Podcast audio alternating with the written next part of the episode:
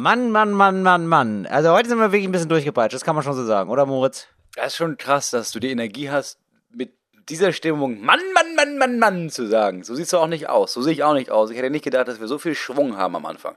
Richtig, meine Stimmung ist eher so gerade. Man hört auch ein bisschen, ich habe so ein bisschen belegte Stimme, als hätte ich gesoffen, stimmt gar nicht. Ich habe einfach sehr viel geredet heute. Moritz und ich sitzen uns in einem, natürlich wie immer, wie fast immer mittlerweile, in einem Hotelzimmer in Köln gegenüber und nehmen diesen Podcast auf. Äh, Laptop steht auf dem Bett und wir sitzen mit Stühlen davor. Wir sind ehrlich gesagt öfter im, also wir nehmen mehr Folgen in Kölner Hotels auf, als tatsächlich im Fritz-Studio, wenn man ehrlich ist. Ja, das stimmt wirklich. Ähm, aber wir starten jetzt schon mal die Sendung und dann starten wir frisch rein. Wir machen uns nochmal ein warmes Tuch, legen uns dafür aufs Gesicht ja. und dann geht's aber auch hier, dann ist jetzt aber auch mal Abfahrt. Herzlich willkommen. Ja. Dann ist Abfahrt von unserem Talk ohne Gastzug. It's Fritz. Talk ohne Gast. Mit Moritz Neumeier und Till Reiners. Herzlich willkommen. Also, warum sind Moritz und ich ähm, so durchgepeitscht? Ähm, ja, also das möchten wir natürlich sehr gerne loswerden. Ich zumindest. Ja, ich weiß, ich sag's dir jetzt nochmal, weil das hatten wir dreimal heute, dass du meinst, oh geil, nachher im Podcast. Wir dürfen das nicht sagen. Also wir haben, ja. ich war mir sicher, der, unser Agent hat nochmal die Passage geschickt, in der steht, wir dürfen das nicht sagen, wo wir sind.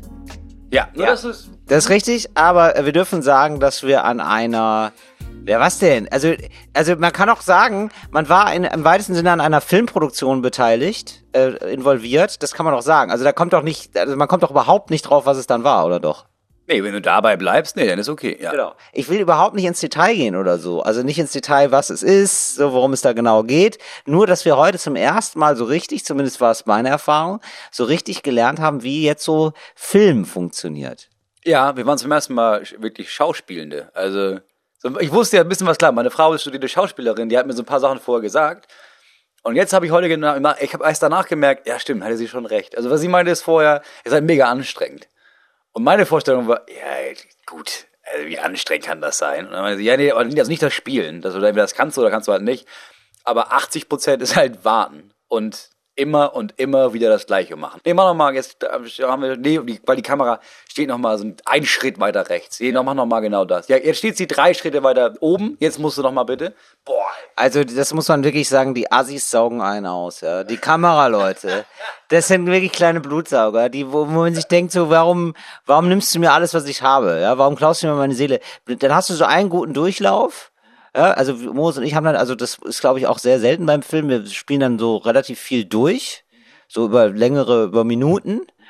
Und dann ist, wie gesagt, ja, Cut und ja, und jetzt aber nochmal und dann nochmal und dann nochmal, wo man sich denkt, ja, aber das eine war ja gut, warum jetzt nochmal aus der anderen Perspektive? Warum machen wir das jetzt wieder kaputt? Weil wir wissen ja beide, das wird ja danach nicht besser. Ja, ich muss ehrlich sagen, es gibt ja auch dieses Klischee von so diesen von so SchauspielerInnen, die dann so ausflippen, was so Kinski, aber es gibt's ja auch von ganz vielen, die das dann so rumbrüllen und sowas. Ich mir gedacht, hey, das ist mega scheiße, mega arrogant, voll abgehoben. Und ich sag mal, den ersten Teil des Tages, wenn da so Fehler passiert sind, sowas wie, ah ja, wir haben das jetzt zwar aufgenommen, aber da hat man noch ein Kabel gesehen, wir müssten das nochmal machen, habe ich gedacht, klar, das ist ein Fehler, das kann, kann jedem mal passieren. Ne? Oder dass man da irgendwie, dass man merkt, ah shit, ja, da hatten wir einen Wackelkontakt, da müssen wir nochmal. Mhm. Und dann kam die zweite Hälfte des Tages, wo ich bei jedem Mal, wenn jemand sagte, ah shit, da habe ich, ah, da müssen wir nochmal. mein erster Gedanke, ich hoffe, du stirbst. Ich hoffe, du stirbst jetzt hier, weil dir eine Lampe auf den Kopf fällt. Weil vielleicht lernst du dann, dass die Lampe da anscheinend nicht zu stehen hat. Du kleiner dreckiger. Ja, siehst du, und ich habe nämlich gedacht, ich habe mich einfach klassischerweise selbst belügt. Ich habe wirklich, ich habe, äh, weil du, wo du das erzählst, ich habe das ganz anders erlebt. Weil ich mir sofort immer gedacht habe, das kann man bestimmt noch nehmen. Also weißt du, also das war so, also das, wo ich mir gedacht habe, so ja, da, mein Gott, da ist in einer Kamera mal so ein Wackelkontakt, das ist mir doch egal. Das, also da hat er vielleicht eine andere Kamera mitgenommen oder so. Da, das kriegt man, das löst man im Schnitt. Das habe ich mir gedacht. Auf jeden Fall waren wir beide wirklich äh, zwei Jungs mit großen Stauneaugen in einer völlig neuen Welt auf jeden Fall. Das kann man schon so sagen. Ein Riesenteam ist da am Start. Das war mir irgendwie klar, aber wenn man es dann doch noch mal so sieht, dass da einfach 30 Leute rumsitzen, beziehungsweise auch arbeiten und dann, und jetzt go. Und dann, die machen das ja dann, also nicht für uns, aber in dem Moment dann schon für uns. Also ich hatte heute Morgen schon erstmal Angst. Das hatte ich komischerweise gar nicht. Also es war, es war wie immer, dass ich erstmal mit niemandem geredet habe, bis du da warst und dann, dann war ich besser gelaunt. weil dann, dann kann ich, kann ja jemanden. Nee, ich hatte nicht Angst, weil ich irgendwie dachte, ja, das muss ja jetzt klappen. Also, Leute, muss ja. Also, gibt ja nicht die Möglichkeit, dass wir es jetzt, dass es nicht klappt, weil geht ja gar nicht. Und ich war mir auch ziemlich sicher, dass egal wie scheiße wir sind, am Ende des Tages alle sagen werden, ja, ey, super gemacht, Jungs. was, was, was, sollst du sonst sagen? Nee, ich, ähm, also es gibt ja dann so Eskalationsstufen, würde ich sagen. Also das ist ja, wenn man, also das ist ja so, so Dreharbeiten dauern ja dann, weiß ich nicht, für einen Film oder Serie oder so. Also wenn so fix, wenn es so fiktional ist, dann dauert das ja über Wochen. So, und das ist jeden Tag so von wirklich mindestens zwölf Stunden wahrscheinlich. So, und das ist ja auch so ein Team. Und wir haben jetzt gerade, wir sind jetzt gerade gestartet in einem Produktionsprozess von wahrscheinlich so sechs Wochen. Also es war der erste Tag heute und direkt so Hanseln ja, wir, direkt wir beide. Direkt so Leute. Also ich war auch wirklich so, wir hatten tatsächlich so einen Trailer, also so ein Schauspiel, ja, wie sagt man, also wie so ein Kirmes-Mitarbeiter-Anhänger, ähm, wo man so drin leben kann. Aber wir leben da jetzt nicht, sondern sind da nur mal so kurz drin. Ja, aber eben nicht. Das wäre ja wahrscheinlich ja. auch deine Erwartungshaltung, dass du halt so einen geilen, krassen Wohnwagen, wo du dann mal irgendwie merkst, ah, mit 20 Minuten, du dann mach ich mal einen Powernap oder sowas. So war unser Trailer ja nicht. Also wir hatten ja eher, das sah ja eher aus wie, weißt du, dass wenn du auf so Zeltfeste fährst oder auf so Festivals, gibt es auch so Klowagen. Ja, und bei unserem Trailer haben die eigentlich, wenn man ehrlich ist, nur die Toiletten rausgenommen und stattdessen da einfach ein Sofa reingeschoben. Ja. Das ist wirklich so. Also es war ein umgebautes Dixie-Klo, in dem wir da waren. Das war wenig glamourös. Trotzdem aber war das irgendwie so, ja, das war schon alles sehr aufregend und ich habe mir gedacht, das, gut, das ist jetzt, ähm, das ist sowieso, glaube ich, so beim Film so, das ist schon so, das Klischee ist ja, die Leute sind oberflächlich. Und ähm, ich glaube, das musst du auch sein. Äh, das muss ein Modus sein, weil du mit Leuten klarkommen musst. Das ist klar, du bist jetzt äh, zusammengeschweißt äh, über sechs Wochen. Und klar, wir sind jetzt nur ein paar Tage dabei oder ein, zwei, aber ähm, du willst nicht diesen Tag so scheiße starten lassen. Deswegen habe ich mir überlegt, wie redet der Regisseur jetzt, um uns mitzuteilen, dass es hier gerade komplett scheiße ist, ähm, aber immer noch die Stimmung oben zu halten. Da gab es eine Situation heute, wo er meinte, ey, es war richtig gut, es war richtig gut. Wir machen es nochmal und dann anders. Ne? Also beim nächsten Mal machen wir, es war toll so, aber wir machen es nochmal und dann machen wir das so und so. Und das ist ja das Zeichen für, ja, ja, also das war, ja, nett, aber also können wir so nicht nehmen, Freunde. Genau, das stimmt. Ähm, aber ich hatte mir, weil du sagtest so, ich konnte mir gar nicht vorstellen, wie das schief geht und so. Ich habe mir das wirklich ausgemalt, wie das schief geht, dass man dann sagt, mh, hm, nee, wisst ihr was? Die Szene, die lassen wir einfach die ist eh nicht gut gewesen. Das war jetzt nur so eine Probeszene, die lassen wir ganz. Weißt du so? Oder dass man nochmal sagt, nee, Abbruch, wir machen die Mittagspause ein bisschen länger. Ich muss mit den Jungs nochmal reden. Also ich habe mir das wirklich schon ausgemalt und dann, ähm, dass wir dann so auch am zweiten Tag hinkommen und dann wird schon getuschelt. Dann werden so schon so Spitzen gegeben. Und genau, und wir haben diese Trailer gehabt nämlich und da habe ich ähm, schon gemerkt, da muss ich jetzt auch dringend mit aufhören. Da hast du mich auch schon zum ersten Mal ermahnt, weil ich dann den Namen gesehen habe an diesem Dixie, umgebauten Dixie-Klos, ja. Und ich fand es aber trotzdem toll. Oh, mein Name an einem umgebauten Dixie-Klo. Wusste ich ja damals noch nicht, ne? Also ich dachte ja, oh, ein toller Trailer. Und dann habe ich ja gesagt, oh, guck mal, Moritz, krass, wie bei richtigen Schauspielern. Und das ist, glaube ich, das darf man nicht so oft sagen, sonst denken sich die Leute, Warum seid ihr keine richtigen Schauspieler? Ja, und es geht nicht mal darum, dass sie dich dann komisch finden, sondern ich glaube, du machst es für alle anderen kaputt. Weißt du, die kommen ja auch. Die waren kommen heute an und wissen, okay, Alter, ich habe jetzt sechs Wochen einen Job. Das wird richtig geil, das wird ein Riesending. Du hoffst ja bei jeder Produktion, dass, ja gut, ich mache hier das Licht. Alter, wenn bei diesem Ding hier auffällt, wie geil das Licht ist, ne? Alter, morgen Hollywood, ey. Und dann gehst du vorbei an dem Trailer der einzigen SchauspielerInnen und die sagen dir, oh, guck mal, sind mal richtigen Schauspielern hier. Denkst du auch sofort, oh fuck, wirklich, also das sind nicht mal sind das jetzt nicht mal Schauspieler, die beiden da, oder was? Was sind das denn? Die sind Comedian. Ja. Ach Mensch, das, ja, dann ist ja klar, dann sind die nächsten, nächsten sechs Wochen einfach für den Arsch. Dann ist ja meine nächste Produktion was? Augsburger Puppenkiste oder was? Ja, genau. Das glaube ich nämlich auch, wobei wir wollen jetzt hier nicht die Augsburger Puppenkiste in Licht rücken, in das wir gehören. Also die Augsburger Puppenkiste ist ja schon, das ist das beste Puppentheater der Welt. Also, weißt du, äh, das ist schon in einem Genre das Beste. Also ich habe das als Kind auch gerne geguckt und so. Das war auch irgendwie echt cool mit dem Pappmaché und auch das Wasser war ja echt, boah, fast Wasser. Aber also, wenn man ehrlich ist, alles, was ich bisher auf der Straße an PuppenspielerInnen gesehen habe, das war ja besser. So, aber es war mit Liebe abgefilmt und es waren auch große Filmleute, die die Augsburger Puppenkiste abgefilmt haben. Da bin ich mir ganz sicher und da freue ich mich immer noch drüber, wenn ich die Augsburger Puppenkiste manchmal sehen darf. Wann hast du sie zum letzten Mal gesehen? Weil ich habe sie vor vier Wochen mit meinem Sohn zum letzten Mal gesehen. Ja, ich auch. ich habe keine Ahnung, wahrscheinlich irgendwie so beim Durchseppen oder so. Aber ich mochte das, glaube ich, immer ganz gerne. Das war aber auch immer ein Zufallsprodukt, wenn ich es gesehen habe. Auf jeden Fall haben wir da heute wir waren, also es ist alles ganz gut gegangen. Wir sind froh, aber auch wirklich abgekämpft und haben Respekt davor, was auch so Leute dann machen, bevor wir da sind. Wir waren heute ja um sieben am Set, da stand ja schon alles. Also das kann man sich ja gar nicht vorstellen, was da alles so umgebaut wird.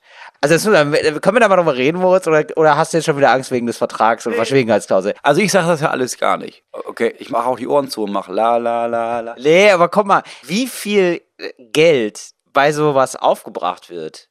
Oder? Wie viel Geld braucht so eine Produktion? Irgendwas Fernsehmäßiges. Das fasziniert mich schon. Und wir sind ja nur gewohnt, so Comedy-Sachen, ja? Wo dann steht so einer, wo man sich auch schon denkt, wow, krass, ja? So, ich brauche ja nur ein Mikro und dann gibt's aber tausend Kameraleute und noch Leute, die Kabel tragen. Es gab heute zwei Leute, die waren nur dafür zuständig, ich weiß nicht, ob du das mitbekommen hast, die Kameras zu halten. Und ich rede nicht von den Kameraleuten. Das war nochmal andere als die Kameraleute. Immer wenn die Kameraleute ihre Kamera abgesetzt haben, gab es Leute, die haben dir dann die, die Kamera gegeben. Die haben nur die Kamera gehalten, weil die Kameras so schwer sind. Man kann diese Kameras nicht halten so lange. Ja, es gab, ich glaube, allein für die Kamera, es gab die Kameraleute, die das gefilmt haben. Die waren verbunden mit Leuten auf einem Bildschirm, die die Schärfe geregelt haben. Das gab's. Und dazwischen ist dann immer derjenige gewesen, oder der die. Lichtung oder so. Ja, ja, ja, ja. Also irgendwie so Leute immer so wie mit einer kaputten, das sieht aus wie eine kaputte Angel. ne? Also stellt euch vor, eine Angel, aber ohne Stab. Und dann drehen die da die ganze Zeit dran rum. Wie so ein Tresorrad quasi. Oder? Ist so wirklich so. Ich fand das auch ein bisschen aus, als würden die parallel so diese ferngesteuerten Rennautos fahren. Genau, so Matchbox-Autos oder so gibt's oder Cartronic-Autos. Geil, dass ich da das Zusatzprodukt hatte, weißt du? Weil ich hatte nämlich nicht die, ähm, nee, Matchbox stimmt auch gar nicht. Matchbox war Spielzeug. Wie hieß denn die gute? Äh, die gute ferngesteuerten kleinen Autos. Hatte ich nie, durfte ich nie. Siehst du, genau. Und da hatte ich nämlich die Billigversion von Cartronic. Das war ungefähr Carrera-Bahn. Genau, eine Carrera-Bahn. Das hatte man doch früher als Jugendlicher. Ja, aber das ist, also, Carrera-Bahn ist genauso wenig wie Matchbox ferngesteuertes Auto. Also ich meine wirklich, weißt du, diese Dinger, diese, die du auch draußen fahren kannst, die dann so, die sie auch auf beiden Seiten fahren können. Ah, okay. Ja, okay, ja gut, das stimmt. Das sind wirklich ferngesteuert aus und nicht so Leute, nicht so Dinger, die auf der Bahn sind. Auf jeden Fall so Regler. Diese zwei Leute sitzen da und fahren die ganze Zeit mit ferngesteuerten Autos, die nicht da sind. So, so Leute gibt's dann. Und es gab auch immer viele Leute, wo man bis zum Ende nicht wusste, was sie machen, oder? In der allerletzten Szene habe ich gecheckt, dass der eine mit der Cappy, der vorne rote Mütze auf hatte, dass der dafür zuständig war, bei allem, was wir gemacht haben, immer den, uns, alles um uns rum zu fotografieren, damit dann, falls wir nochmal, da mussten wir jetzt, jetzt machen wir nochmal das von ganz vom Anfang, und dann kam er mit seinem Handy und hat einfach alles wieder so aufgebaut. Also so ein, so ein Continuity Manager im Grunde genommen. Das stimmt. Und dann gibt's manchmal so Leute, die haben keine wirkliche Funktion. Nee, nee, pass auf. Und da bin ich ja gestählt, da sind wir, glaube ich, beide gestählt von irgendwelchen Events oder so Anlässen, die immer mit äußerstem Respekt behandeln, weil die sind leider wichtig. Ja, es gab also so jüngere Frauen, bei denen ich nicht verstanden habe, was die machen. Bis, bis jetzt nicht. Und dann gab es da andere Frauen noch. Und ganz zum Schluss habe ich gecheckt, ach krass, ach, sie ist die eigentliche Chefin, also sie bezahlt das alles hier. Ah, ja, gut, dass ich da höflich war den ganzen Tag über. Genau, oder? Aber das sind meistens die Leute, die sind auch sehr freundlich. Die müssen nämlich nicht so viel machen, müssen nur den Überblick machen, um manchmal, um sich nicht ganz unwichtig zu fühlen, weil denn ihre Arbeit ist eigentlich schon gemacht. Sie gucken jetzt eigentlich nur noch die Früchte ihrer Arbeit an.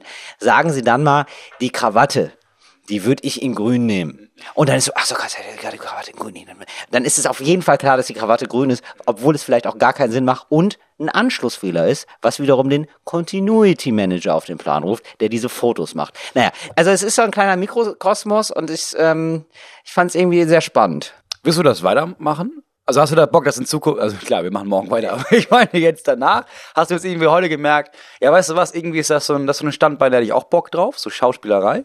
Ja, ich fand das jetzt schon aufregend. Also ich fand das schon ziemlich geil und also wir hatten jetzt, glaube ich, tolle Produktionsbedingungen und durften auch ein bisschen ausprobieren und ein bisschen was selber machen. Das, glaube ich, ist nicht immer so. Aber ich will das schon noch mal gerne machen. Du nicht? Doch, aber ohne dich. Also alleine würde ich es gerne. ja, das ist ja, das ist ja egal wie. Aber jetzt grundsätzlich, jetzt mal grundsätzlich, mal ganz ehrlich. Ja, ja, klar. Ich, mir hat es enorm geholfen heute, dass du dabei warst. Ich wäre sehr, sehr, sehr, sehr, sehr viel aufgeregter gewesen, wenn ich auf einmal hätte Schauspieler sein müssen. Mit irgendwelchen Leuten, die ich nicht kenne. Da hätte ich richtig Minderwertigkeitskomplexe bekommen. Aber mit dir dachte ich, nee, wir haben das beide noch nicht gemacht. Wir, wir, das, zusammen machen wir das hier. Ja, genau. Das hat mir natürlich auch sehr geholfen. Und mir hat auch sehr, also, dass wir einfach die Moritz und Till-Konstellation sind. Und man kennt sich. Und mir hat auch geholfen, dass einer der Kameraleute gesagt hat, ja, das ist ja witzig, ne? Das ist also, ich höre euch ja manchmal im Podcast und jetzt seid ihr da. Das ist irgendwie ganz komisch für mich. Das fand ich irgendwie sehr schön. Das hat mich sehr gefreut. Ansonsten, ähm, gab, was gab es Neues, Moritz? Ich muss ganz ehrlich sagen, wir sind beide wirklich völlig zerspult, völlig durch. Und ähm, ich habe wirklich fast nur gearbeitet und nichts erlebt ansonsten. Ich habe auch nicht viel erlebt, aber ich habe äh, die Testergebnisse für meinen Intelligenztest. Ja, der IQ-Test. Och, Moritz, da muss ich ja. Und wie ist es? Ja, also es gab da wohl, meine Frau ist eingestiegen mit, alter krass, ja, nee, sehe ich jetzt hier, alter Schwede, das ist wirklich überdurchschnittlich. Also wirst du nicht verstehen, wie ich es dir erkläre, Moritz, aber hier sind so viele Sachen, das ist wirklich überdurchschnittlich. Krass, hätte ich nicht gedacht. Und dann habe ich die ganze Tag gedacht, boah, alter, ja krass, ich bin überdurchschnittlich intelligent. Und dann hatte sie ja, das Seminar, wo sie das alles ausgewertet haben, zusammen mit den Leuten. Und dann meinte sie, ja, nochmal Kommando einmal zurück. Ziemlich normal. Also es ist wirklich, das sind so ein, zwei Kategorien, da bist du wirklich überdurchschnittlich. Dafür bist du in anderen dermaßen beschlecht. Das, nö, bist du eigentlich ganz normal. So. Ja, aber ist es nicht, das ist ja die Gretchenfrage, ne? Ob man sich freut, wenn man gesagt bekommt, man ist normal, oder ob man sich ärgert, wenn man gesagt bekommt, man ist normal. Ich glaube, hätte sie sonst gesagt, ja, ist halt mal ganz normal, hätte ich gedacht, ja klar. Aber das war, was ich erwartet habe. Ich habe nicht erwartet, dass ich überdurchschnittlich intelligent bin, so. Nicht bei normaler Intelligenz. Und dann, nee, das war nur, weil sie meinte, boah, krass, ja, hätte ich nicht, du bist richtig, richtig schlau. Und dann zurück zu, ah, nee, nee, ah, Rechenfehler, du bist wirklich doch, du bist nicht dumm, aber jetzt auch nicht so besonders, so.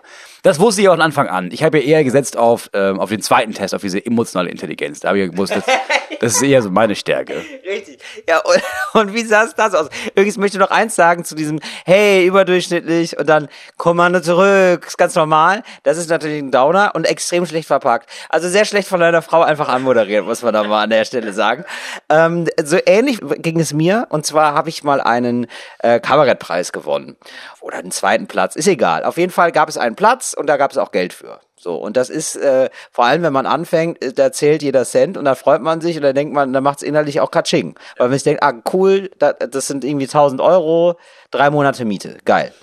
Und dann wurde gesagt, ja, ich glaube, zweiter Platz war es, Till Reiners gewinnt und ich habe mir schon auch so, ah, geil, das ist 1000 oder 2000 Euro gewesen sein. Und dann sagt er, und dann haben wir aber noch eine ganz besondere Überraschung.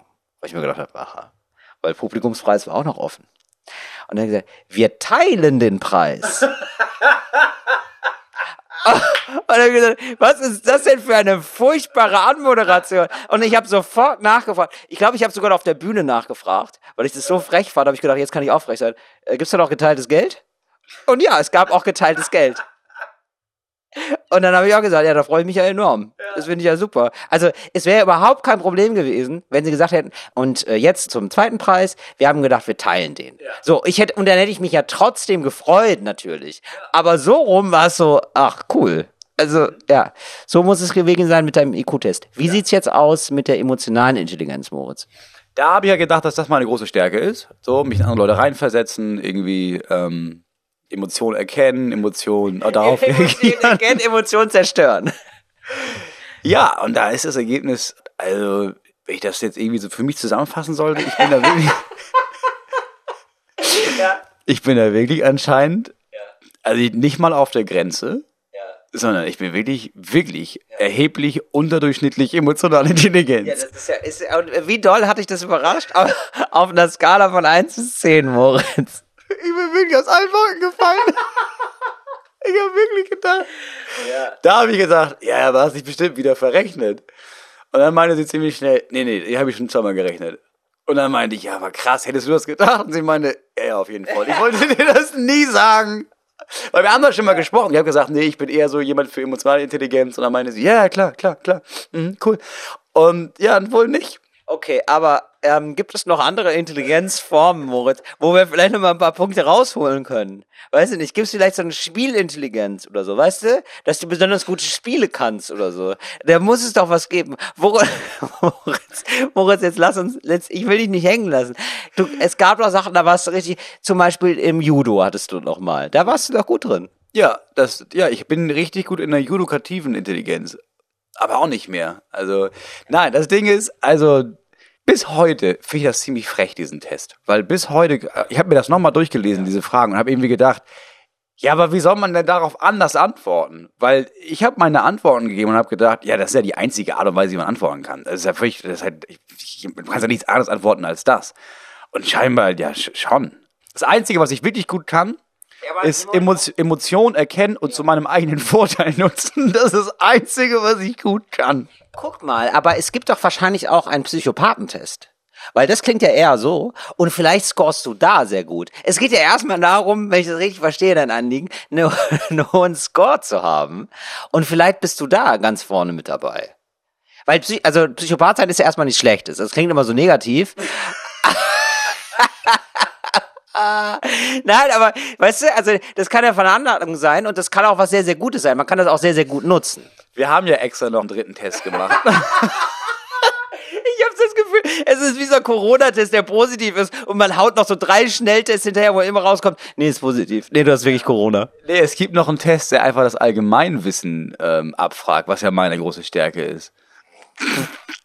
In so zwei von acht Kategorien. Ja. Und dann viel auch in allen anderen, nämlich, also im, im ja, nee.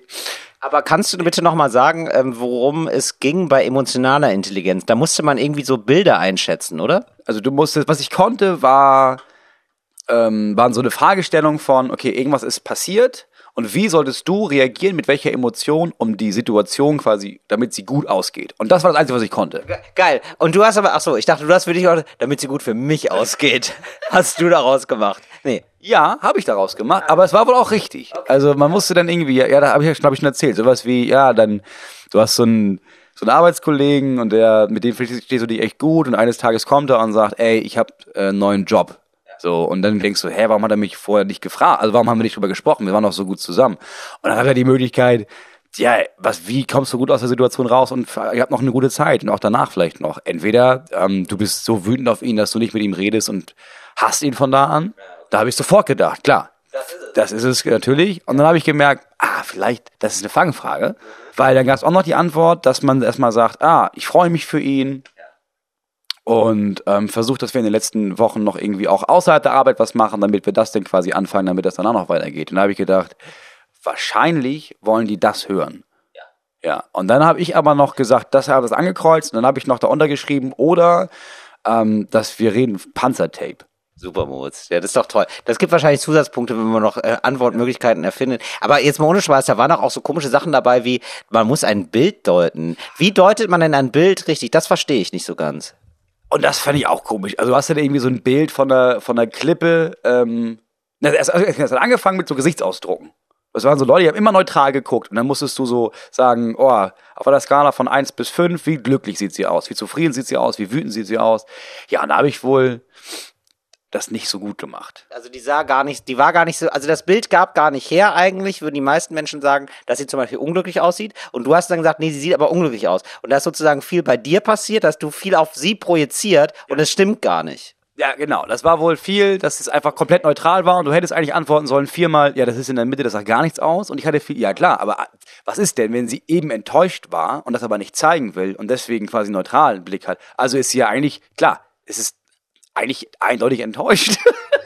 Okay, das stimmt natürlich, aber man muss auch sagen, man muss ehrlicherweise sagen, als Comedian ist das eine große Stärke, weil du zu allem eine Geschichte erzählen kannst. Also du bist ja Geschichtenerzähler und das ist wirklich dein Job. Und das ist das Ding. Ich habe dieses neutrale Gesicht gesehen und dann hieß es ja, wie so zufrieden ist sie? Und dann dachte ich, ja, keine Ahnung. Also vielleicht hat sie, vielleicht ist sie ja gerade zufrieden.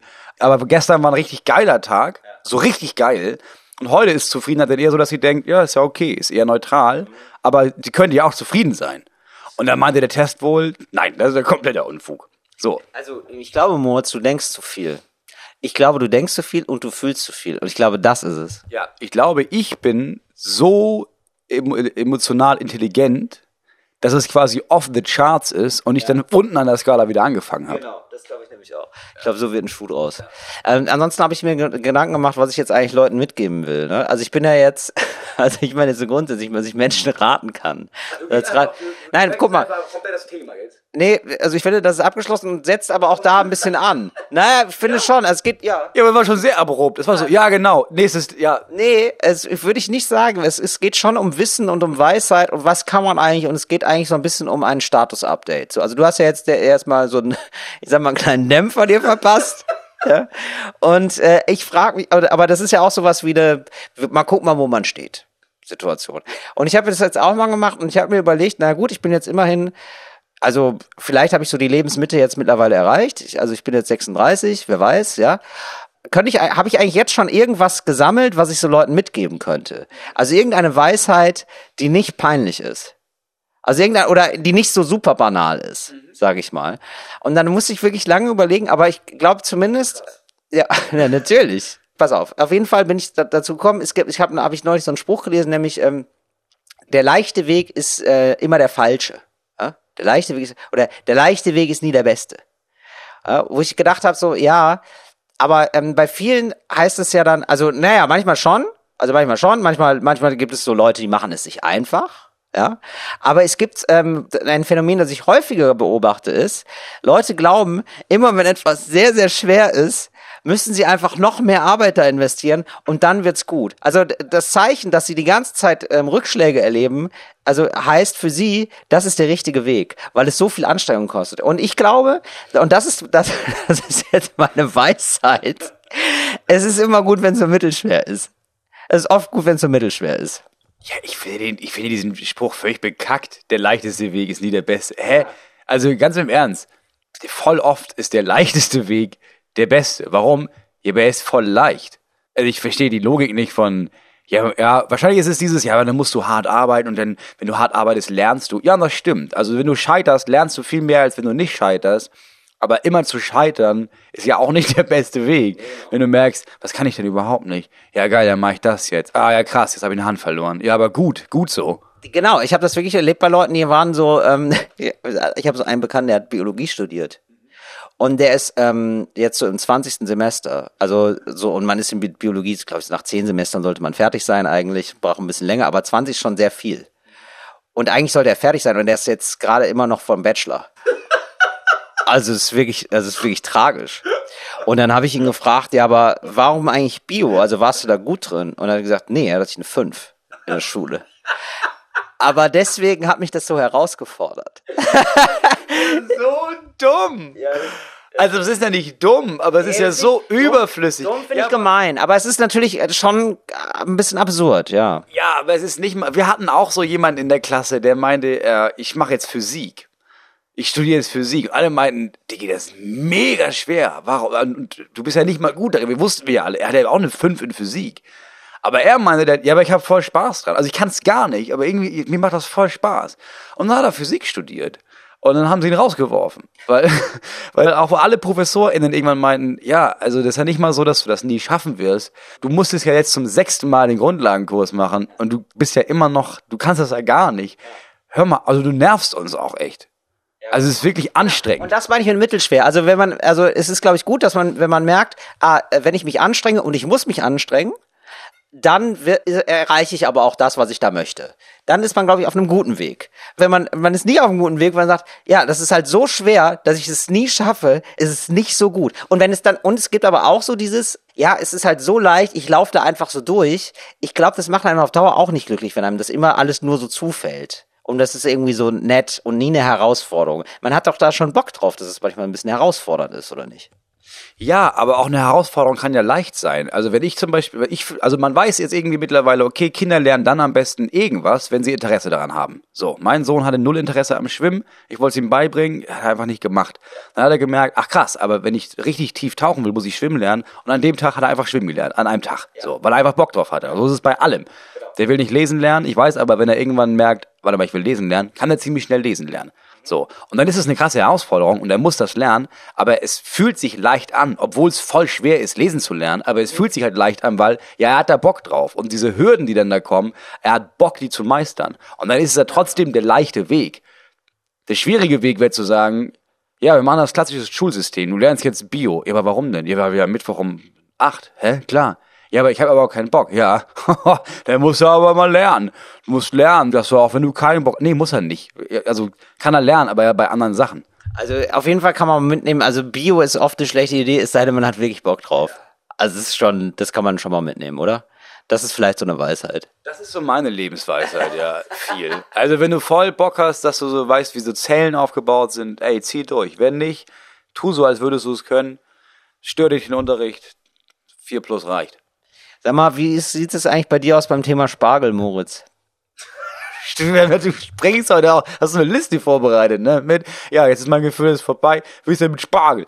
Ähm, Wieso? Aber es ist doch im weitesten Sinne Biologie. Also ich weiß nicht, wie viel Brücke muss ich ja noch bauen? Also wirklich, da muss ich ja eine Brücke zur Brücke bauen, Moritz. Das, das liegt doch so auf der Hand. Biologie, Grün, Spargel auch. Toll. Und weiter geht's. Ja, wir essen das zu Hause, weil alle das mögen und ich esse das jetzt auch. So. Ich hab, wir essen ja nicht mehr wirklich Fleisch zu Hause, deswegen, also ich fand Spargel ja immer geil wegen A, Sauce Hollandaise und B, Schinken. Ja. So, Schinken ist weg. Ich muss sagen, Sauce Hollandaise ist immer noch geil genug, damit es geil schmeckt, ja. Weil sonst würde ich dir einen Sauce Hollandaise Shake empfehlen. Das würde natürlich auch gehen. Wenn du da so ein richtiger Fan von bist, dann kannst du ja auch einfach alles mit Sauce Hollandaise machen. Es gibt ja sogar Pizza, die man mit Sauce Hollandaise dann so macht. Habe ich gegessen? Großer Fan. da, so viel nur dazu. Mir ist nämlich aufgefallen, es ist wie gespielt, Deutschland ist Spargelmania-Land, ne? Also es ist ja wirklich, man, man wird ja anerkannt angeguckt. Also Deutschland ist, glaube ich, weltweit bekannt für, ja, die mögen halt voll viel Spargel. Und das ist ja auch schon so, dass alle schon immer wussten, ja, das ist schon krass, ne? da werden echt Menschen ausgebeutet, ne? Aber ist schlimm, schlimm. Aber lecker, ne? Ja, ich habe jetzt so Spargel gekauft, wo ich das Gefühl hatte, ich habe dem Spargel ein Hochschulstudium finanziert. Also ich hoffe, dass da niemand für bluten musste, ehrlich gesagt. Weißt du, so richtig so ein aus Brandenburg, supi ökologisch, aus einem kleinen Ding. Das machen auch so zwei Leute, weißt du, die sind da quasi vom Feld. Keine Ahnung. Ja. Aber der Spargel ist so teuer, dass ich mir denke, so vielleicht bleibt da so eine Mark übrig. So, und den habe ich auf jeden Fall gegessen und es war, ist wirklich, also das, es macht schon wirklich sehr viel Spaß. Also ich bin richtig, richtig doll auf Spargel hängen geblieben, muss ich sagen. Ja, du wohnst halt in der Stadt und da ist es halt, da musst du halt darauf vertrauen, dass Menschen das machen. Also wir haben halt wirklich Spargelfelder um die Nähe, äh, um die Ecke. Das heißt, wenn wir Spargel essen, dann fahren wir zu einem Feld und dann buddeln wir ein bisschen Spargel aus und nehmen mit nach Hause. Ja, vielleicht ist es auch einfach so, also Spargel ist ja, das muss man erstmal sagen, das ist ja das Absurde. Spargel ist ja fast teurer als Fleisch dann. Also wenn man einen teuren Spargel kauft, ist er teurer als billiges Fleisch zumindest. So, also Spargel ist wirklich sehr teuer. Es ist eigentlich so das teuerste und edelste Gemüse, das man haben kann. In Deutschland, ja. Richtig, in Deutschland. Und es ist alle lieben Spargel. Ja, die Menschen rasten aus. Es ist auch wirklich so, also ich bin, also ich, ich habe so Wein gekauft und waren wir wieder beim Einkaufen und dann hat so der Verkäufer so meine Tüte gesehen, meine Spargeltüte. Und er hat gesagt, oh, das hätte ich jetzt nicht sehen sollen. Oh, da kriege ich auch gleich wieder Hunger. es ist richtig verrückt, wie Leute auf Spargel abgehen in Deutschland. Und ich glaube, oder ich kann mir vorstellen, das ist meine Theorie, Moritz, das würde ich gerne mal mit dir teilen. Vielleicht liegt es auch daran, dass der so schwer zu bekommen ist, dass Leute ihn so lieben. Weißt du, so wie Trüffel. So Trüffel, da müssen ja, der muss ja gesucht werden von Trüffelschweinen. Es ist ja nicht wirklich schwer. Also es ist ja nicht wirklich schwer. Also ich glaube, es ist halt saisonal. Das ist so ein Ding. Es ist wie Erdbeeren. Die meisten Erdbeeren, die man kauft, schmecken einfach scheiße und sind wässrig. So. Und dann isst man zweimal im Jahr die Erdbeeren zur richtigen Zeit und merkt, ah, krass, ja, geil, stimmt, so sollen die schmecken. Und dann gibt's sie nicht mehr. Und dann freut man sich drauf. Und bei Spargel ist ja auch so. Es ist halt Spargelzeit.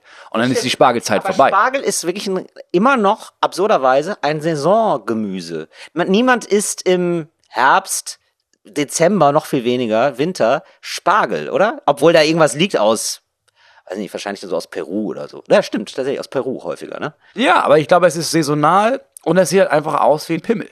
Ich glaube, das ist ein großer Punkt. Ja, aber das ist doch toll, dass wir jetzt schon Kategorien entwickeln für ein Supergemüse, ja? Weil ich habe das Gefühl, wir machen jetzt mal ein spontanes Mach's geil und zwar zum Thema Gemüse. Also welches Gemüse, und du müsst jetzt wirklich ein Gemüse nehmen. Also herzlich willkommen erstmal zur Kategorie Mach's geil. Mach's geil mit Till Reiners.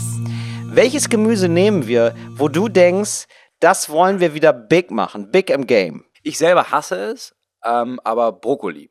Sehr gut. Ich habe auch Richtung Brokkoli gedacht. Brokkoli ist so, ich würde sagen, jetzt nicht ein sehr unbeliebtes Gemüse, aber es wabert so rum im Mittelfeld kein Stargemüse, ja. Also das wäre ein Gemüse, würde ich sagen, da reicht's noch so gerade fürs Dschungelcamp, aber du wirst nicht zu Wer wird Millionär eingeladen. Ja, genau. Und da ist es auch viel Optik, weil ich glaube, es ist viel Enttäuschung, weil es ist für Kinder, es ist so kleine Bäume, aber sie sehen halt nicht aus wie kleine Bäume. Also das müsste schon so sein, dass sie wirklich aussehen wie so kleine geile Bonsais, die du auch zu Hause dann ziehen kannst und die wachsen dann und du gießt die und dann sind auch wirklich, der Stamm ist braun und sowas und dann sehen die wirklich aus wie kleine Bäume und irgendwann kriegst du so äh, zugeschickt, so eine ganz kleine Axt und so eine Mini-Motorsäge und dann fällst du den und dann isst du den. Super. Und du hast noch diese Do-it-yourself-Sache dabei, das ist ja total wichtig, ja. Urban Gardening, sage ich nur noch. Also ich lese hier, ich verlese hier gerade, ich sehe nur Hashtags in meinem Kopf gerade, weil das ist ja wirklich, da hast du den Hashtag Jackpots. Sehr, sehr schöne Idee. Was ich jetzt, aber jetzt habe ich mir gedacht, vom Spargel lernen heißt Siegen lernen. Jetzt habe ich mir gedacht, wie wäre es denn, wenn wir das einfach so machen wie beim Spargel? Künstliche Verknappung. Ja, das heißt, mit jedem Spargel, den ich pflanze, buddel ich auch einen Brokkoli ein. Ja, aber das ist ja nicht, also, ach so, dass du nimmst, ah, okay. Ich nehme Brokkoli massiv vom Markt. Hm, Also du verfütterst den Brokkoli an den Spargel quasi. Ja, sozusagen. Dadurch hast du erstmal ähm, Spargeli, klar? Ja. Spargeli, das ist ja das, was du dann, was du bekommst, eine Kreuzung. Eine Kreuzung, ja. Nee, und mir geht's auch einfach darum, dass der Brokkoli einfach wesentlich ähm, schwieriger geerntet werden kann, so dass er teurer wird. Ja, also das ist sehr, sehr teuer. Und dann vielleicht, du hast gerade so noch gedacht, fallische Form. Ja, Spargel hat eine fallische Form, deswegen sehr. Wie wäre es, wenn man jetzt so Vulven, ja, aus den Brokkolis formt?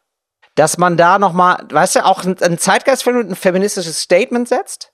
Dass man sagt, ähm, hier ist ein Pendant, das ist ein, ja, das sieht auch, du, wir können es auch gerne, Moritz, ich sehe schon meinen skeptischen Blick, ja, wir können es auch gerne fallisch schnitzen. Nee, ich bin da nicht bei Brokkoli. Also du, da gibt es, das ist die Königsdisziplin, quasi ein Brokkoli auszusehen lassen wie eine Vulvina. Aber man müsste eher sowas wie, du müsstest anfangen, andere Gemüse, ah, jetzt, ist- was, was könnte man dann, dann nehmen? Weil du müsstest, also klar, bei Früchten ist einfach. Ich glaube, du kannst eine Grapefruit schon so züchten, dass sie Ja. am Ende so aussieht. Eine Grapefruit von innen ist ja schon, da bist du sowieso schon dabei. Das ist ja klar. Das wäre für mich jetzt keine Herausforderung mehr. Aber dass wir das Brokkoli nochmal, wie kann, können wir sonst noch eine künstliche Verknappung herstellen? Vielleicht auch, dass wir das einpacken immer. Dass wir die einzeln abpacken. In so einem Plastikkonkon. Oder so goldenes Papier drumherum machen. Ich würde das, du kannst ja viel machen, äh, Genveränder, an, an Genveränderungen. Ich würde das so machen, dass drei Monate im Jahr sieht der Brokkoli aus, wie er aussieht. Die anderen neun Monate im Jahr ist der halt, äh, hat er eine andere Farbe. So eine richtig eklige Farbe, sodass du denkst, oh krass, nee, das kann man, das ist ja widerlich. So, und dann musst du halt, da musst du richtig Brokkoli lieben, um das dann zu kaufen. Und dann merkst du, dann haben wir schon März, geil, nächsten Monat ist der Brokkoli wieder grün. Oder auch von der Avocado lernen, dass der Brokkoli nur so drei Stunden quasi im Jahr richtig gut bissfest ist und sonst ist immer drüber, immer zu viel oder zu wenig. Ja, und ansonsten fallen ihm quasi die Blätter aus. Also du musst, du hast ihn im Kühlschrank und dann kommst du und dann merkst du, ah, nur noch der Stamm und der schmeckt nicht so gut. Ja, So, und dann vielleicht auch so kleine, also ich weiß nicht, ich glaube, man muss noch, man muss noch mehr Rezepte erfinden mit äh, Brokkoli, oder? Ich glaube, man muss Brokkoli dann, also Brokkoli muss dann auch das Feld erobern von Desserts. Also wirklich, weißt du, also wirklich, dass man sagt so, oh, so, oh krass, kandierter Brokkoli, liebe ich ja. Lie sowas, ja, also das, das da auf dem Feld nochmal neu aufgeräumt wird, dass es überall vorkommt, dass du dir denkst so, ah, jetzt auch mit Brokkoli, also irgendwie so, weiß ich nicht, Schokolade beispielsweise oder so. Ich glaube, ich, hab, ich war mal in einer Eisdiele, da gab es Brokkoli-Eis. Ernsthaft? Ja, ich glaube, du bist aber auch sehr schnell bei Zuckerwatte. Also Brokkoli-Zuckerwatte. Sowas ist super, genau. Und erstmal will's keiner, aber wir überschütten den Markt damit. Wir überschütten den Markt mit neuen Brokkoli-Ideen und machen es dann aber auch immer teurer als alles andere. Das soll ein Edelprodukt werden. Und dann haben die Leute Bock drauf und dann bedroht es den Spargel. Ja, das stimmt. Und dann machst du aber auch einfach von heute auf morgen hörst du auf. Dann gibt's das nicht mehr. Und dann gibt's Leute, die in den Supermarkt gehen und zum ersten Mal merken, Entschuldigung, Entschuldigung, ähm, in, habt ihr den Brokkoli-Zuckerwatte, habt ihr die umgepackt oder Brokkoli-Zucker? Nee, die sind aus. Die wir auch nicht wieder rein. So, und dann ist die Panik groß, klar. Ich denke, jetzt haben wir einiges geiler gemacht. Sehr schön. Und das ist, und das, ist das Tolle, wenn man mal mit wachen Augen durch die Welt geht, mit, mit einem offenen Blick, ja, mit einem großen Herzen, dann kann man Sachen sehen, die einem sonst ähm, verschlossen bleiben. Ja, das finde ich sehr gut. Wir haben ja jetzt schon vorhin äh, mich so ein bisschen analysiert. Ich würde auch gerne ein bisschen was bei dir analysieren heute, Till. Ähm, weil ich habe letztens was gehört durch meine Frau aus ihrer Uni. Äh, in, es gibt es in der Psychodynamik, gibt es oft für deine Psyche das Bild eines Hauses. Also deine Psyche ist ein Haus und da wohnen quasi verschiedene Leute drin. So, und diese Leute, die da drin wohnen, in deiner Psyche, die haben verschiedene Bedürfnisse. Und man spricht davon, wenn man zum Beispiel psychisch krank ist, oder dann, dann gibt es quasi äh, Leute in diesem Haus und diese Bedürfnisse passen nicht zueinander. Die clashen dann. Deswegen möchte ich jetzt gerne von dir wissen, in deinem psychischen Haus, was für Leute wohnen bei dir in diesem Haus? Weil, also ich habe zum Beispiel, ich merke sofort zum Beispiel, ähm, du hast eine sehr robuste Reinemacherfrau. Ach so, also ich darf mir das jetzt ausmalen. klar. Also, aber, also das Haus ist meine Psyche. Genau. Aber müssen, also erst die, die erste Frage wäre, ich glaube, das macht schon ganz viel kaputt, aber die erste Frage wäre, kann ich da auch alleine wohnen? Also muss es jetzt zwangsläufig so eine WG sein? Ja, ja, klar. Also du hast ja, da ist ja nur ein Bedürfnis. Hast du mehr als ein einziges Bedürfnis? Ähm, die an richtige Antwort ist ja, oder? Also ich hätte jetzt gesagt, boah, weiß, bin ich mir nicht, aber der, also der, der Natürlich, ja, natürlich. Also natürlich habe ich mehr Bedürfnisse. Okay, ja, also dann, ein, was ist ein starkes Bedürfnis von dir? Fangen wir so an. ja, ich hab's gerne sauber, tatsächlich. Also die Reilemachfrau, äh, das fände ich schon gut. Ja. Ja, ja dann habe ich auch, hab ich auch gerne positive Erlebnisse. Ja, also auch mal Spaß. Ja. Wer ist dafür zuständig? Wer wohnt da in einem Haus und ist für Spaß zuständig? Was ist das für ein Charakter? Das ist ein Einradfahrer. Ja. Das ist ein Einradfahrer, der jongliert. Also jetzt klassischerweise mal, ja. Ähm, so. Dann, ja, was gibt's ja noch? Was kann man sich ja noch wünschen? Ich glaube, du hast noch so einen, so einen ganz, ganz alten, dünnen Mann. Also so ganz alt, ganz knochig schon. Also und ganz eingefallen, so eingesunken, der meistens auch einfach nur so rumsitzt. Und das ist dein Arbeitswille. Und, und der ist dann manchmal schon, dass er den Kopf hebt und meint, Leute, sollten wir. Aber, Moment mal, aber ist Arbeitswille wirklich ein Bedürfnis? Also, das hieß ja, ich hätte ein Bedürfnis zu arbeiten. Aber man hat ja eigentlich nur, das, also man will ja eigentlich nur arbeiten, um seine Bedürfnisse zu befriedigen, oder? Und deswegen ist es ein alter, eingefallener Mann, der sehr viel, sehr viel schläft. Also das ist halt der Grund dafür. Ja, ist okay. Dann gibt's ein kleines Kind. Ja. Ja, das ist immer neugierig, ja? Das rennt, Bock. ja, das hat immer Bock. Das, das ruft immer in alle Räume und sagt, oh, was ist das denn für ein Raum? Lass uns spielen, spielen. So, das habe ich häufiger, das Kind. Also in meinem Kopf. Ja, und das ist dann manchmal abgelenkt ein bisschen. Ist auch doch schon oft so, dass dieses Kind reinkommt und diesen alten Mann in dem Rollstuhl schon, schon in die Ecke rollt, sodass der nur noch die Ecken, die Wandecke angucken kann, ne? Ich habe das Gefühl, du möchtest mir gerade was in den Mund nehmen, um mir was richtig Großes zum mitzuteilen. Also danach gibt's so eine Auflösung, das heißt so, ja, Till, und äh, das ist hier eine Intervention im Podcast. Das wollte ich auch so, dass wir das hier sicher haben, dass wir das auf Band haben, weil ich glaube, ähm, du bist einfach psychisch gestört. Und jetzt klicken hier in diesem Moment, darf ich sagen, mein Name ist Moritz Neumeier, schon die Handschellen. Nee, das nicht, aber sag mal, wer klopft denn da? Ah, habe ich nicht gesagt, ne? Ja, ich habe ein paar Menschen dazugeholt. Das ist einmal unser Agent, es ist deine Mutter, es ist deine Freundin und deine Nachbarin, die dir einige Sachen mitteilen wollen. Also ich würde auch noch sagen, ja, sowas gibt's dann. Dann gibt's Leute aber auch, die zur Ordnung rufen. Ja. Weil ich auch, ja, also die wirklich so, und das ist ein Mann mit Monokel. Der ist ein Mann mit Monokel, äh, der sagt manchmal, das muss jetzt hier aber umgeräumt werden. Der achtet auch darauf, dass es Untersetzer gibt zum Beispiel. Du weißt, ich achte ja sehr darauf, dass es Untersetzer gibt, wobei ich da jetzt mittlerweile mit so einer Desensibilisierungstaktik dran gehe. Ja, ich war richtig, ich, als ich letztes Mal bei dir war, ja, ich, mir ist das ja sofort aufgefallen. Aber dann ist mir irgendwann aufgefallen, ja krass, keine Untersetzer mehr. Nämlich ein lockerer Typ. Weil ich, ich wollte nur noch mal zeigen, wie locker ich sein kann. Also ich sag dir ganz ehrlich, in mir brodelt's die ganze Zeit über. Aber das halte ich aus. So ist es am Anfang, weißt du? Wenn du Heuschnupfen hast und dich im, ins Heu setzt und da rumschnupfen, natürlich hast du am Anfang Heuschnupfen, aber das geht ja dann irgendwann weg. Weißt du, und so habe ich mir gedacht, so versuche ich mir das so ein bisschen abzugewöhnen.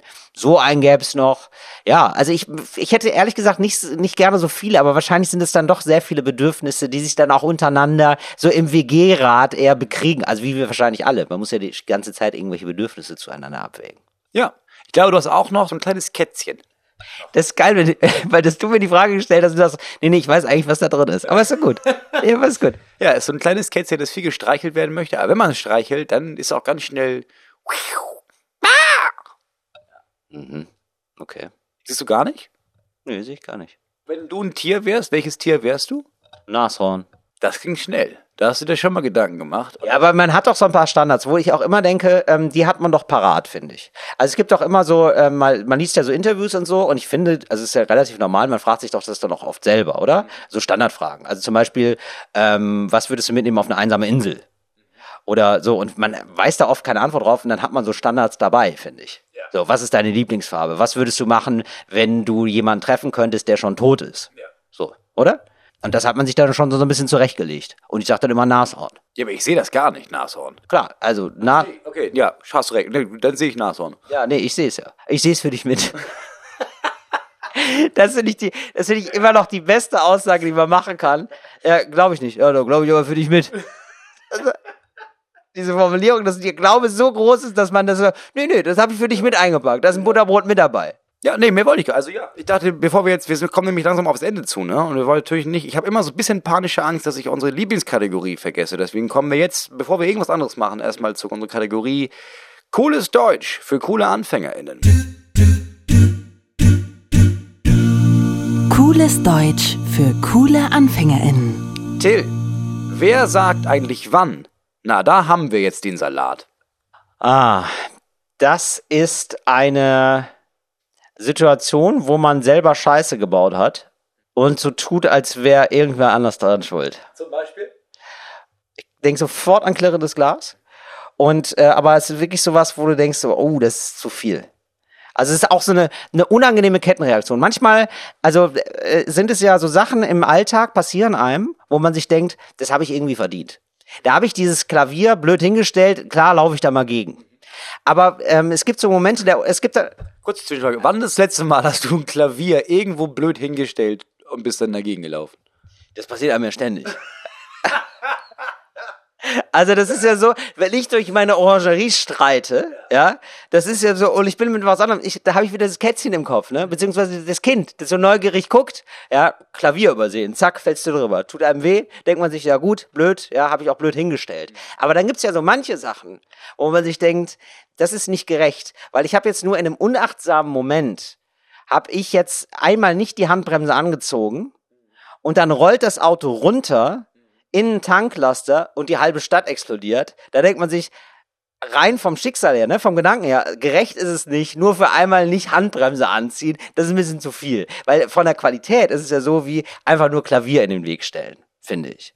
So, und das ist nämlich sowas. Das ist sowas, ähm, ich sehe eine große Glasvitrine und äh, da, da denkt man sich so, ah, da, da ist aber irgendwie was, da ist irgendwas ruckelt da. Man ruckelt so ein bisschen an der Vitrine und die Vitrine bricht vollkommen zusammen.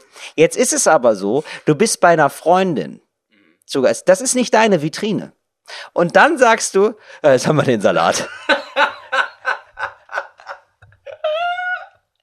Und das ist so ein ganz hilfloser Versuch, so zu tun, so, naja, aber das war ja eine Notwendigkeit, das musste ja so passieren, ich kann da eigentlich nichts für. Genau, erstens, das ist es dieses, ja gut, da kann ich ja nichts für. Und zweitens, ja, da leiden wir ja alle eigentlich gleich drunter. Genau. Und auch so ein bisschen so, ähm, weil man auch selber vor sich selber sofort denkt, das war nicht gerecht. Also es war irgendwie, also es ist zu viel kaputt gegangen für das, was ich gemacht habe. Oder? Das, aber dieses Gefühl gibt's, das teilst du auch, oder? Oder nicht? Oder findest du das Quatsch? Jetzt mal ehrlich. Nee, absolut, ich kenne das. Dass man da irgendwie denkt, oh, das war ja richtig furchtbar, aber also ich habe ja wirklich nur, ich habe gerade noch ein Beispiel gesucht, aber ah, dass man. Einmal Sex. und, dann, und dann kriegst du Drillinge. Es ist einfach so, was ich denke, der ist zu viel. Es ist einfach zu viel. Ja, oder sowas wie tatsächlich, es, ist, es hat wirklich viel mit Glas zu tun. Ja, das ne? stimmt schon, dass man irgendwie Glas. denkt, oh Mensch, jetzt, ja, ich weiß, wenn wir jetzt hier Fußball spielen und da ist jetzt bei meinen Eltern, da ist diese riesige Verandatür aus Glas. Ja, was soll passieren? So, und dann trittst du einmal zu doll, dann fliegt das Ding durch die Scheibe, aber auch durch die andere Scheibe und die Splitter fallen runter. Der Hund tritt sich da einen Splitter ein, muss ins Krankenhaus, Notoperation. Und dann stehe ich da und denke, ja gut, ich meine, also wir haben ja jetzt nur, ich habe jetzt einmal ein bisschen zu doll geschossen, da muss ja der Hund dran krepieren. Das ist nicht, ja, jetzt haben wir den Salat, klar. Das ist, das ist einfach nicht fair. Ey, übrigens, ich habe, ich weiß gar nicht, ob du es wusstest, und ich, ein kleiner Exkurs, ja, weil, wir- weil wir letztes Mal über christliche Namen nochmal geredet haben. Weißt du, wie unser Fahrer hieß? Nee. Lazarus. Wirklich? Ja. Also den Namen Lazarus konnte ich mir nicht merken, oder was? Ja. Krass. Tatsächlich. Ich glaube, der hat sich bei dir auch nicht mehr vorgestellt, weil du siehst schon so aus wie jemand, der sich keine Namen merkt. Nee, tatsächlich habe ich das gesagt heute, sag ich zu jedem. Weil ich dachte, ich, ich bin jetzt einfach fair. Alle meinen so, hi, ich bin Wanari und ich meine, werde ich mir nicht merken, bin ich ganz ehrlich. Sorry. Ja, äh, okay, aber Moritz, es klingt bei dir ein bisschen so, ne? Ein kleiner Lebenshilfetipp. Wenn du das so sagst, klingt es so, als wolltest du dir nicht merken. Du musst ganz doll darauf abheben, auf diesen IQ-Test und diese IQ-Test-Geschichte erzählt. Ich dachte, ich hätte einen überdurchschnittlich, aber ähm, dann hat meine Frau nochmal gesagt, es ist wirklich ein großer Fehlalarm gewesen und ich kann, also du musst ja ein bisschen mehr auf die Tränen, es ist eher unterdurchschnittlich und ich kann es mir, ich habe einen geistigen Defekt tatsächlich. Das ist ein, hier ist einer, ich könnte dir einen Attest zeigen, dann winken die meisten ja schon ab. Ja, wenn es mal bis zum Attest kommt, sagst du, nee, war geblufft. Selbst das kann ich nicht. Ja, dass ich mir Namen nicht merken kann. Also du musst klar machen, es liegt an mir. Und nicht, du bist so unwichtig, ich merke mir deinen Namen nicht. Weißt du, was das wirklich absurde ist? Das mit Abstand beste Testergebnis hatte ich äh, in sich Worte merken. Wirklich. Aber das ist ja unfassbar. Aber das waren Wörter, die du dann gerade gehört hattest, oder was? Oder gelesen hattest? Ja, du hattest so ganz viele Wörter gelesen und danach wurden Fragen gestellt. Ich wusste alles sofort. Ich muss auch nicht lange überlegen. Dann war ja klar, bam, bam, bam, bam, bam. 100 Prozent, also wirklich Bestes. Ja, wenn man sie dir vorher sagt, Moritz. Die sagen mir die Namen ja auch. Ich glaube, es ist so, dass bei Namen, dass man, du kannst dir zum Beispiel, glaube ich, sehr gut Namen merken, weil du hast, du siehst jemanden, du hast deinen Namen und da hast du eine Emotion dazu. Ich gar nicht. Das berührt mich nicht. Ja, ich denke immer bei Lazarus, denke ich immer noch, ah, das muss ich nochmal nachgucken. Weiß gar nicht, ob es ein guter war oder ein schlechter. Aber klingt erstmal so, wahn, also klingt einfach doll biblisch. Also, oder? Bei Lazarus, also nichts, was Lazarus macht, ist etwas Banales. Denkt man sich so, naja gut, er war der Fahrer. Also eigentlich. Der- der total netter Typ und so, aber es, ja, es war, aber es war jetzt sozusagen, er ist jetzt nicht biblisch gefahren oder so. Aber ich finde, wenn, wenn ein Lazarus was macht, dann höre ich die Posaunen klingen. Wie viele Namen weißt du jetzt noch von den Leuten am Set? Ähm, nicht so viele, ehrlich gesagt. Nee, nee, fünf, sechs vielleicht. Ja, okay. Fünf, sechs ist okay, oder? Von 30 Leuten, ja klar. Nee, aber wir hatten einmal mit Leuten einmal Kontakt. Ich merke mir dann nicht 30 Namen. Ja, also ich weiß noch deinen und den von dem Regisseur, den kannte ich ja schon länger. Ja, ist doch super. Äh, Nummer zwei. Wann macht man sich eigentlich einen schlanken Fuß? Ja, das ist ja, sich einen schlanken Fuß machen, ist ja so die äh, abgemilderte Form von einem polnischen Abgang, ne? Polnischer Abgang soll man irgendwie mal sagen. Ich glaube, das ist irgendwie leider in der Geschichte leider irgendwas mit Rassistisches drin. Also das kommt von irgendwas Rassistischem, meine ich, polnischer Abgang. Aber sich einen schlanken Fuß machen, das finde ich, ja, das ist eine extrem elegante Abhaunummer, wo man extrem elegant sich aus der Affäre zieht. Zum Beispiel. Und zum Beispiel hast du eine Escape-Kiste. Ja, also du eine Escape-Kiste. St stellen wir uns mal vor, du ähm, bist in einem Chemiewerk. Ja? Und ähm, da merkst du auf einmal, ich habe heute Morgen ähm, die Zusammensetzung von diesem Medikament komplett verkackt. Das ist jetzt im Verkauf. Und ähm, das führt dazu, dass Menschen sterben. Also in nächster Zeit werden, also die sind jetzt auch schon verkauft, da werden wahrscheinlich 4.000 bis 5.000 Menschen sterben. Und es liegt an mir, weil ich das falsch dosiert habe. Und da machst du dir aber mal einen schlanken Fuß. Ja, da, ähm, da sagst du so, ah, ich habe ja aber noch die Escape-Kiste. Das ist eine Kiste, wo du alles dabei hast, weil du weißt, das war ein extrem verantwortungsvoller Job. Du weißt aber auch, ich bin gar nicht so verantwortungsvoll. Und du weißt, früher oder später passiert hier der Super-GAU. Aber ich habe ja alles vorbereitet. Da sind Pässe drin, da ist Geld drin, da ist alles da. Ja, da ist ein Handy drin mit einer neuen Nummer, alles abgesichert. Äh, was du die mitnehmen willst, dass du deine Freundin. da ist eine neue Freundin, da ist eine neue Familie drin, da ist ein Haus, ein Haus drin. Also ganz ehrlich, ähm, du hast dich vielleicht auch unterbewusst schon ein bisschen nach der Escape-Kiste gesehnt. Ja? Und mit der haust du dann einfach ab nach Peru und isst einfach ganzjährig Spargel. Und dann sind Leute später, ja, werden Leute eingestellt, neu. Praktikantin wird gefragt, was ist denn hier mit dem Herrn sowieso, ja, der abgehauen ist. Und da sagt dann der Mitarbeiter zu ihr, ach so, nee, der hat sich einen schlanken Fuß gemacht. Ah, okay. Gut. Äh, dritte Frage. Wann sagt man eigentlich, das schlägt dem Fass ja den Boden aus? das schlägt ja dem Fass den Boden aus, ist eine Aussage von Pedanten, wo sich alle anderen denken, was war? Also wirklich gar nicht. Also es ist wirklich so ein Sturm im Wasserglas. Was könnte sowas sein? Da überlege ich gerade, was, was, ich suche gerade nach einem lebensnahen Beispiel, mir- fallen nur Lebensferne ein. Ja. Ja, das ist, glaube ich, denn ich glaube, das ist sowas wie, da ist jemand und das ist so ein riesiger Gebäudekomplex und da gibt es eine Menge Parkplätze. Die sind jetzt nicht nummeriert, das ist, das ist klar. So. Aber es ist auch klar, das ist der Walter. Der Walter arbeitet seit 32 Jahren hier in dieser Firma und der parkt immer vorne links an dem Bäumchen. So. Und dann kommt der und dann ist der besetzt. Und da hat Walter schon die Hutschnur auf, ne? Genau, da ist schon. Ja, genau. Ja, genau. Dann hat er schon die Hutschnur auf, so, genau. Und dann geht er rein, wird auch noch unfreundlich begrüßt. So, und dann merkt er, sein Raum wurde nicht geputzt. Dann stellt er sich in den Flur und sagt, da schlägt er denn fast den Boden aus und kackt auf den Flur. Ja, aber guckt ruhig hin, guckt ruhig, die Leute gucken raus und dann sehen die, der kackt gerade auf dem Flur. Der wird wahnsinnig. Der ist wahnsinnig geworden. Zack, Psychiatrie, dies, das. Man kennt die Geschichte. Ja, okay, das ist klar. Das ist eine klassische Situation, wo man das ruft. Ja, oder? Ja. Aber ich kack auf den Flur ist schon immer gut, oder? Es gibt also Leute, die von, die aus Empörung irgendwo hinscheißen, vor denen habe ich auf eine weirde Art Respekt. Ja, also es war ja früher, das hat man bei uns auf dem Dorf ja gemacht an Silvester, hat man ja vor die Tür gekackt. Ernsthaft? Ja, das ist ein Ding. Das haben alle gemacht. Wirklich? Es hat ja eigentlich nur Holger gemacht, wenn man ehrlich ist. Ja, das war ein Ding von Holger. Aber ich, ich dachte bis heute, das macht man. Es gibt immer so einen im Dorf, der kackt immer vor die Tür an Silvester. Ja, klar. Ich sag mal, je weniger Leute im Dorf sind, desto schneller hast du einen Trend am Start. Das ist das Schöne am Dorf auch. Ja. Genau. Du kannst zum Beispiel bei dir im Dorf, da könntest du auf jeden Fall den Brokkoli groß machen. Das würde zum Beispiel gelingen. Das wäre mal so ein Testballon. Weißt du, dass du dich mal am Wochenende hinsitzt und dir einen schönen Brokkoli schnitzt, das einpackst in Goldpapier, das versteckst, auspacken lässt von Mitarbeiterinnen und Mitarbeitern und dann dementsprechend hochpreisig Brokkoli verkaufst. Sowas könntest du zum Beispiel mal ausprobieren. Tipp von mir, falls du die Zeit findest, Moritz. Danke, dass wir noch mal ein paar Finanztipps haben. Auf jeden Fall war es das mit unserer Kategorie. Cooles Deutsch für coole AnfängerInnen. Ach, jetzt geht's schon fast dem Ende entgegen. Wir können auch nicht mehr. Wir sind beide fertig. Wir, wir müssen das wirklich sagen. Also ich habe jetzt hier schon wirklich intellektuell das Notstromaggregat an. Also hier brummt's bei mir wirklich im Schädel. Ich bin ehrlich, ich arbeite schon seit einer halben Stunde mit Kerzen. Moritz, gibt's denn noch Tipps und Tricks da draußen, die du mitteilen möchtest für die kommende Woche? Ja, kommende Woche soll Wetter schön werden bei uns. Ähm, da viel drin bleiben, damit man sich da gar nicht erst dran gewöhnt. Kann immer wieder weggehen. Ja, ich würde sagen, auf jeden Fall kauft euch einen Stuhl, setzt euch in den Park. Dein, dein Lebenstipp ist, kauft euch einen Stuhl. Ja, absolut. Ich habe jetzt einfach zu lange mir den Arsch wund gesessen, die Beine verbogen in, ich setze mich mal cool in den Park. Ich kann es einfach nicht mehr. Es war nie mein Ding. Ich muss jetzt mal einsehen, es wird auch nicht mehr gegrillt im Park. Es wird nur noch gesessen auf Stühlen.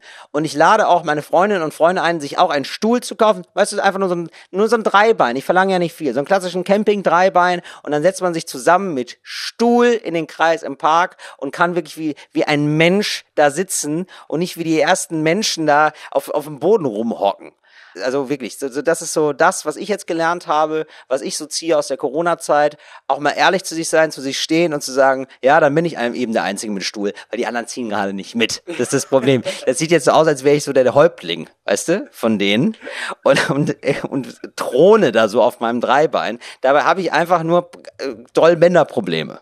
Weißt du, meine Bänder sind zu kurz.